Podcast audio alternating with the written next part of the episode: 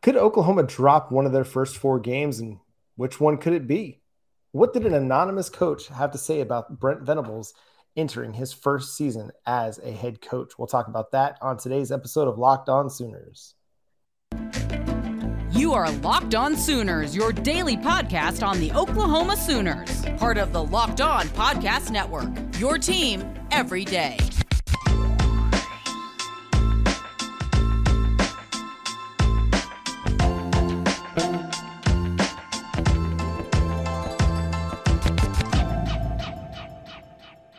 What's up, Sooner Nation, and welcome to Locked On Sooners. Thank you for joining us. My name is John Williams. You can follow me on Twitter at John9Williams.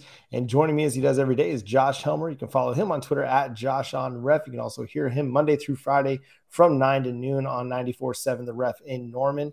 Josh, I think we can move on to football. I feel like it's safe to say that we're just a few weeks away from opening against UTEP. And so let's dig into what this team might look like for the 2022 season.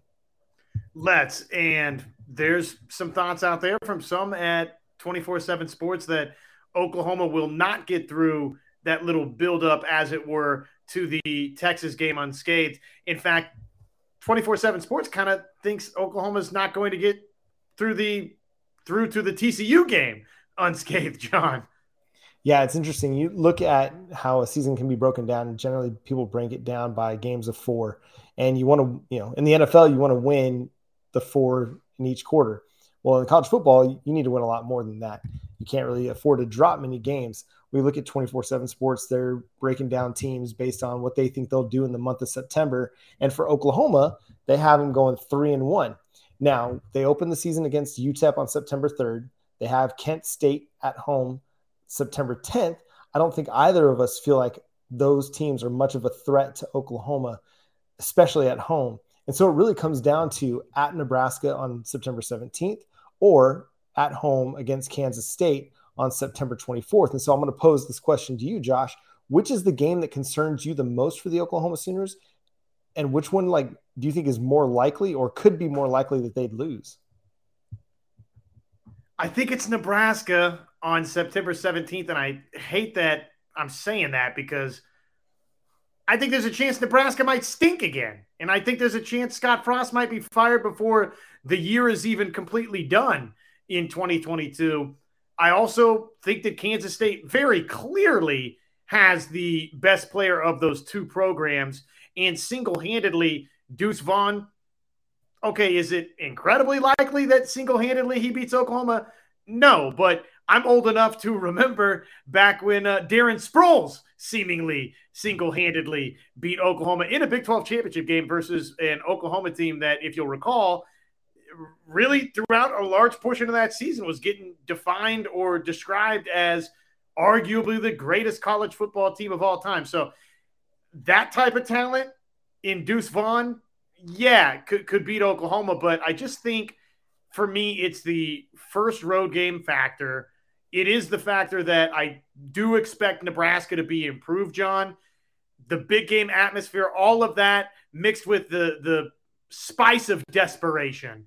All of that to me adds up for the type of concoction and recipe to where okay, you have my attention. Nebraska, that trip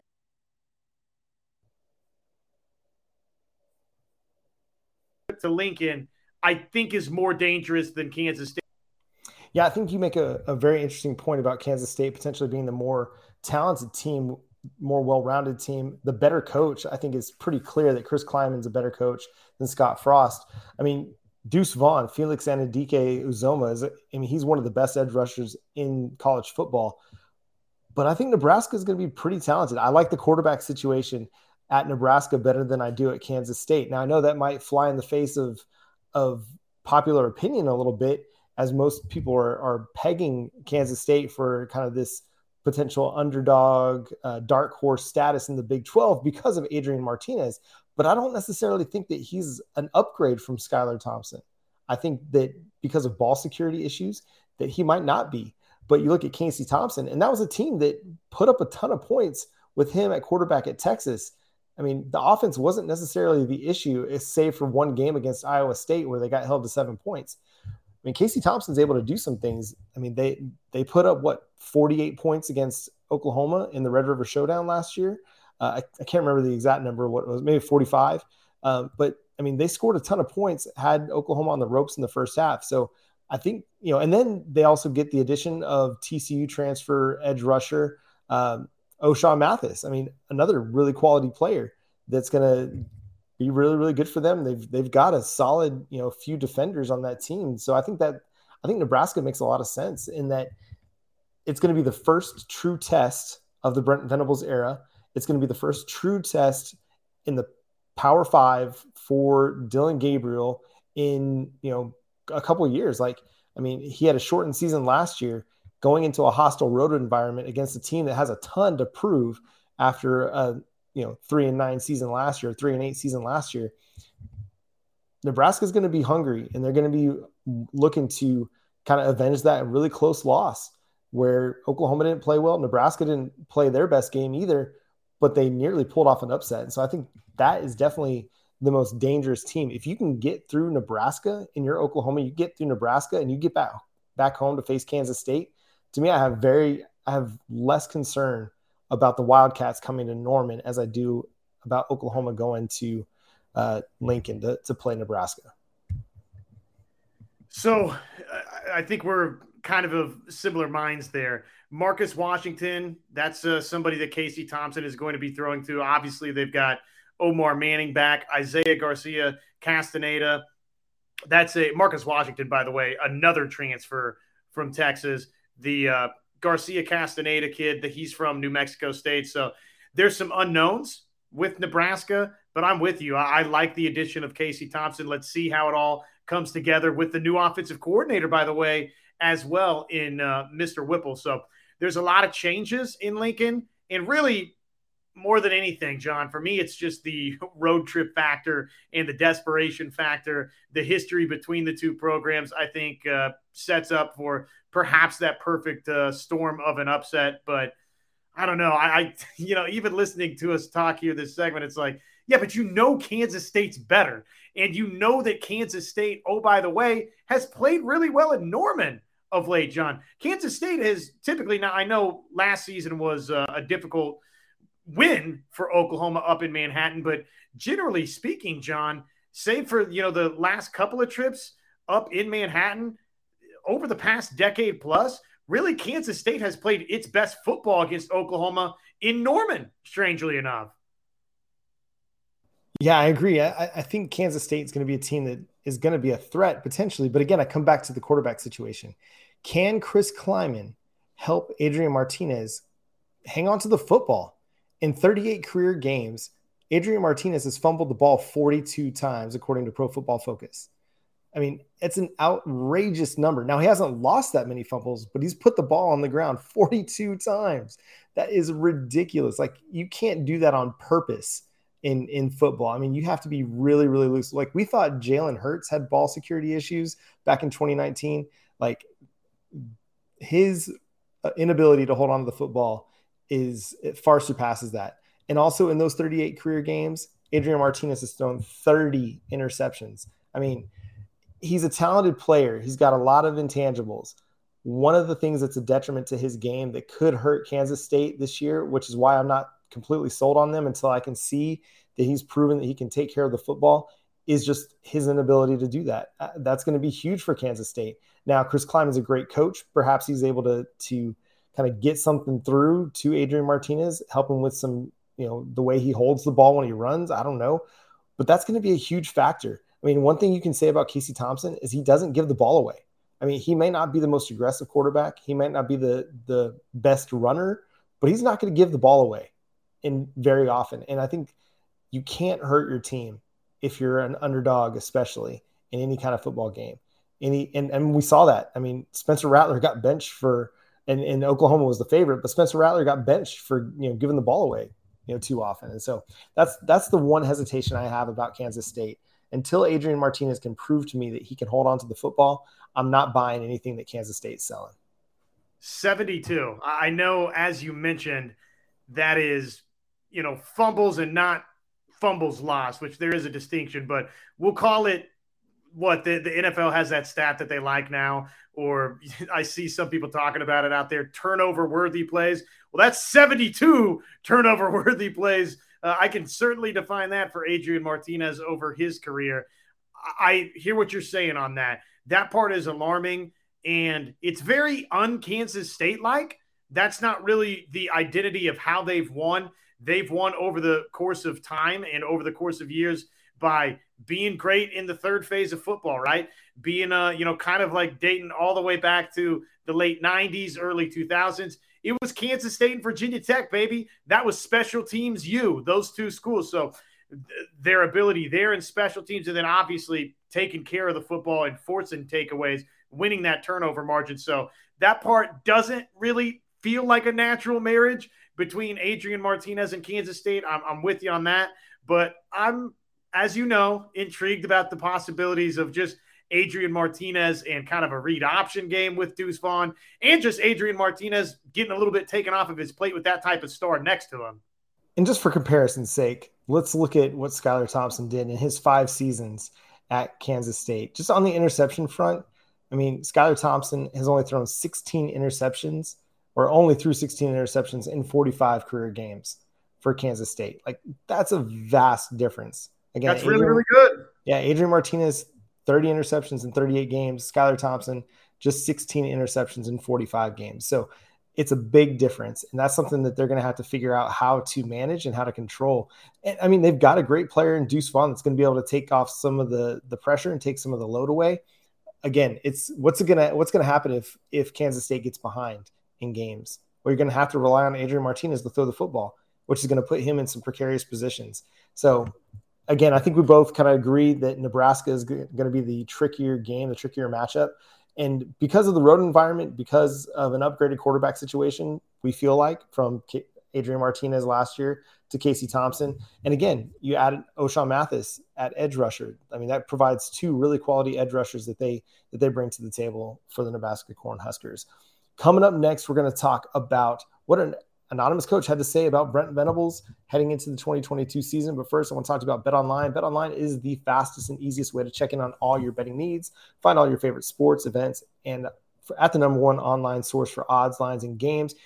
Oklahoma right now is a plus 5,000 to win the national championship. So if you like long odds with potentially high rewards, I mean, that's one to get in on right there. Now, Oklahoma would have to go on a serious run and answer a lot of questions to make sure that that would happen. But over at Bet Online. You can get in at plus 5,000. Right now, Oklahoma is just a small favorite to win the Big 12 over Texas. Oklahoma's at plus 200 and Texas at plus 225. So the, the odds continue to change for Oklahoma and Texas uh, as far as odds to win the, the Big 12 championship. But you can take care of that over at betonline.net. Betonline.net is where the game starts. All right, Josh, it's anonymous coach speak season. Athlon does a great job with this every single year where they are able to find coaches within the conference to go through and talk about you know other teams in the conference. And here's what they had to say about Brent Venables. The definition of OU ball. Now that just sounds like a football coach, right? OU ball. We don't even say football. We don't got time for that. OU ball. OU ball is that no matter what they're doing schematically, they're mean. I'm gonna say it like a Texas coach. They're harder than the other team. That's what Brent Venables loves to do. His identity fits perfectly. They just need to play ball and ignore the noise about their old coach. Thoughts, Josh? Well, first off, I hope that you are equally as dorky as I am when it comes to anonymous coaches, sharing really nothing particularly illuminating most of the time, but it's like, yeah. oh, it's an anonymous coach. So, yeah. wow, look what they said about Oklahoma and look what they right. said about Texas and TCU and Kansas State. Oh, my. Uh, taken from that what we can. I agree, right? I mean, that's what we've spent so much of this offseason talking about is can, can Venables imprint that toughness, that that physicality, that ferociousness, that uh, violence, you know, controlled violence on this Oklahoma program in a positive way. And at least one anonymous coach, right? Whoever that may be. It sounds like they're from Texas. If you listen to that uh, right there, but uh, at least one anonymous coach that's kind of what they're expecting from Oklahoma. Yeah, and I think if we didn't see that, I think it would be a disappointment, and I think the coaches would be disappointed. Like Miguel Chavis back at OU Media Day, he talked about trying to instill violence and toughness into this team. And he says, like, sometimes there's drills where they're not being violent enough in the drill. And they have to, you know, as a coach, they have to figure out, okay, what do we have to do to increase that level of quote unquote violence on the football field? And so, I mean, that's going to be huge for this team to be a Brent Venables team. You're going to have to be aggressive. You're going to have to be assertive. You're going to have to be. I love my players past and present, they'll tell you that. I'm going to coach them really, really hard, but I'm going to love them more. I'm going to love them more. We will employ an exciting, fast, explosive, and diverse offense combined with a physical, punishing, relentless, suffocating defense. Yeah, relentless, suffocating. Like these are extreme words from a guy who is an intense football coach and anything less than that from the Oklahoma Sooners is going to be disappointing. But I don't think we're going to see anything less than this. I, I think we saw a glimpse of this during the spring game in that the way that the defense rallied to the football. I mean, these were guys that were there were multiple guys getting to the ball carrier on almost every single snap. And I think that's the sign like that you're looking for is team defense that is relentless, meaning you're always chasing after the ball carrier, even if you're away from the play everybody's getting to the ball carrier. That means you're going to have less missed tackles, fewer missed tackles than you did in previous years. And you're going to have more splash plays. You're going to have more tackles for loss, more sacks when everybody's going to be relentless like that.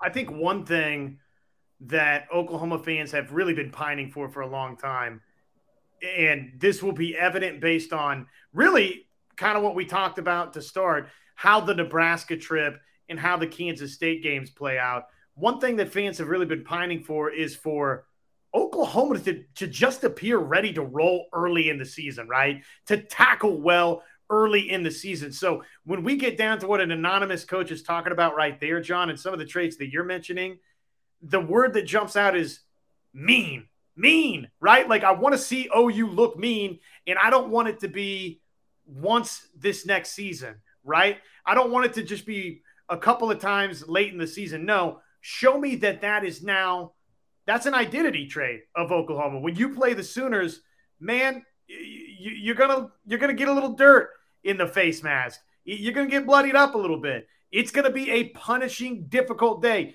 You might beat Oklahoma, but dang it, you're gonna have to have earned it. And you know what? You're gonna be loving that ice bath afterwards. Yeah, in the last two seasons, so in 2021, it took till week seven for Oklahoma to win a game by more than a score in 2020, it took till week five for Oklahoma to win by more than a score against a team that was a Power Five team. I'm not counting Missouri State. I'm not counting Western Carolina. Like you should roll those teams. Everybody should roll those teams. But I mean, and it was, and both games were against teams like TCU. Actually, both games were against TCU. And so, yeah, I, am that's what I'm looking forward to seeing. Like, I want them to come out against a team that is supposed to potentially challenge them like a Nebraska and a Kansas State and absolutely throttle them. Like that's when I'll feel like really comfortable about what this team is going to be in 2022 is when they just absolutely demoralize. Like Coach Yoast in Remember the Titans saying, Harmon, run it up, leave no doubt. Like they need a statement right out of the gate. And if they can go on the road to Lincoln and make that statement in their first real test of the season, I mean, that would be absolutely tremendous. And it would set the stage for what would possibly be a magical run in 2022. I mean, again, it's going to be a challenge. But if this team brings the intensity like we think they're going to, there's no reason why they can't have that kind of a game. I mean, it's going to be a very different group on both sides of the football than what we're used to seeing over the last few years. That's not to say there weren't guys that were intense on the Alex Grinch defense or the Lincoln Riley offense there were. I mean, Perrion Winfrey is one of those guys, like just an intense dude. Uh, Creed Humphrey, like he plays with that kind of intensity. But as units, I don't think that there was that. Like, I don't think anybody feared that.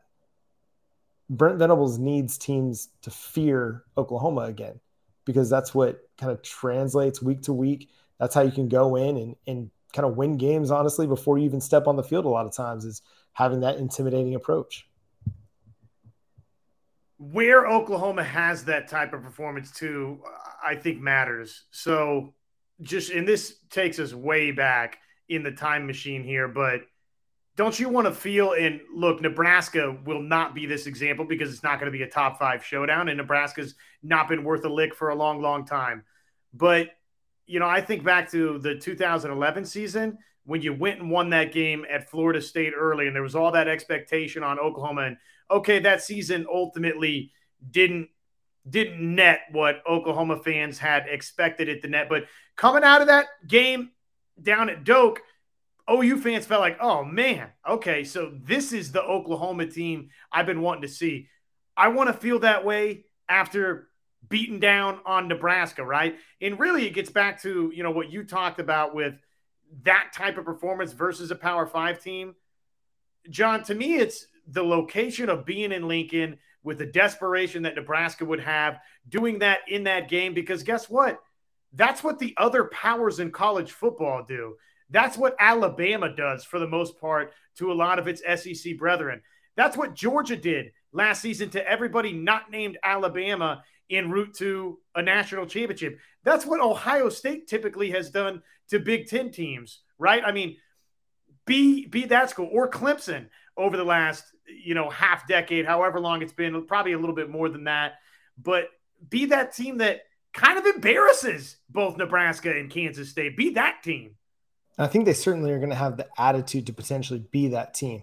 If the talent comes together like we think it is going to, I think they'll have that chip that's going to want to not just win games, but win games handily and win games in a fashion that is somewhat demoralizing to their opponent, you know, because especially in the Big 12, like I can think back to when um, I was playing lacrosse in college and myself and one of my defenders, so I played goalie and you know our, our team allowed like five goals per game. I had two shutouts that year. And one of our long stick defensemen we were kind of snubbed like both of us thought like we both could have been in consideration for defensive player of the year neither of us got it and the team that we faced in the championship in that season their defender got big 12 or not big 12 but lone star alliance defensive player of the year no go with big 12 if, if it wasn't it wasn't big 12 it wasn't big 12 because we were playing Nicholls State in the championship. And that's basically a Big 12 school. Yeah. And in that game, we jumped out to a 12 2 halftime lead and won 22 to 12. Like we just kind of coasted to the finish line in the second half. But our offensive player of the year, the guy that was on our team that was the offensive player of the year for the league, he took their defense, the guy that was the defensive player of the year, like took him to the woodshed. Like he scored 10 goals on the guy and just absolutely demoralized them. Like our defense completely shut them down. And I think that's what's going to happen this year is the Oklahoma Sooners got left off the first team all Big 12 ballot, except for Michael Turk and Dillon Gabriel, newcomer of the year. I think they're to like they're not after the individual awards, but they definitely want some team recognition and some respect. And they're going to go out there going to take it. Like they're not asking you to give it to them. They're just going to go out there and they're going to take that respect back. You know, and I think it's okay to want individual awards within the constructs of it, you know, being a part of larger team goals too. Like it's okay to want to be the Big 12 defensive player of the year. It's okay to want to be, you know, a first team uh, Big 12 defensive tackle or defensive lineman or defensive end. Like that's okay. Everybody should want that. You, what do you want to be a second team or a third teamer? Of course, these guys want that type of recognition, but as long as it stays within that overarching construct of okay, it's about what OU does collectively, though. Yeah, and I, and I think that's where the chip is going to be. Like, okay, you don't see us as the the favorite in the conference. Okay, you don't see anybody on our team as worthy of a first team All Big Twelve selection, except for our punter. No disrespect to Michael Turk, like he is very much worthy and deserving of that. But nobody on the offense, nobody on the defense is deserving of this. Okay, all right, noted. Say less, and we're going to go out there and prove it. Uh, now, then there's so much talk right now happening about networks and TV rights and media rights deals. You know, Oklahoma and Texas are still in the Big 12 through the 2024 season, technically, uh, as their media rights deal doesn't expire until the 20 until 2025. But with what's happening with the Big 10 and potentially the ACC, and you know, with Big 12 consistently looking at realignment, there's an article out there, Josh, that potentially the Big 12 and you know maybe some other conferences way forward is looking for an earlier time slot than even the 11 a.m. game. What are we? Are we going to have biscuits and gravy and some bacon while we watch uh, Bill Bedenbaugh's offensive line go to work on Saturday mornings? I believe it's Baylor and gravy. By the way, Baylor oh, and gravy, and yeah, I, look, there's going to be some folks that adamantly despise the sound of this or think it's ridiculous or absurd.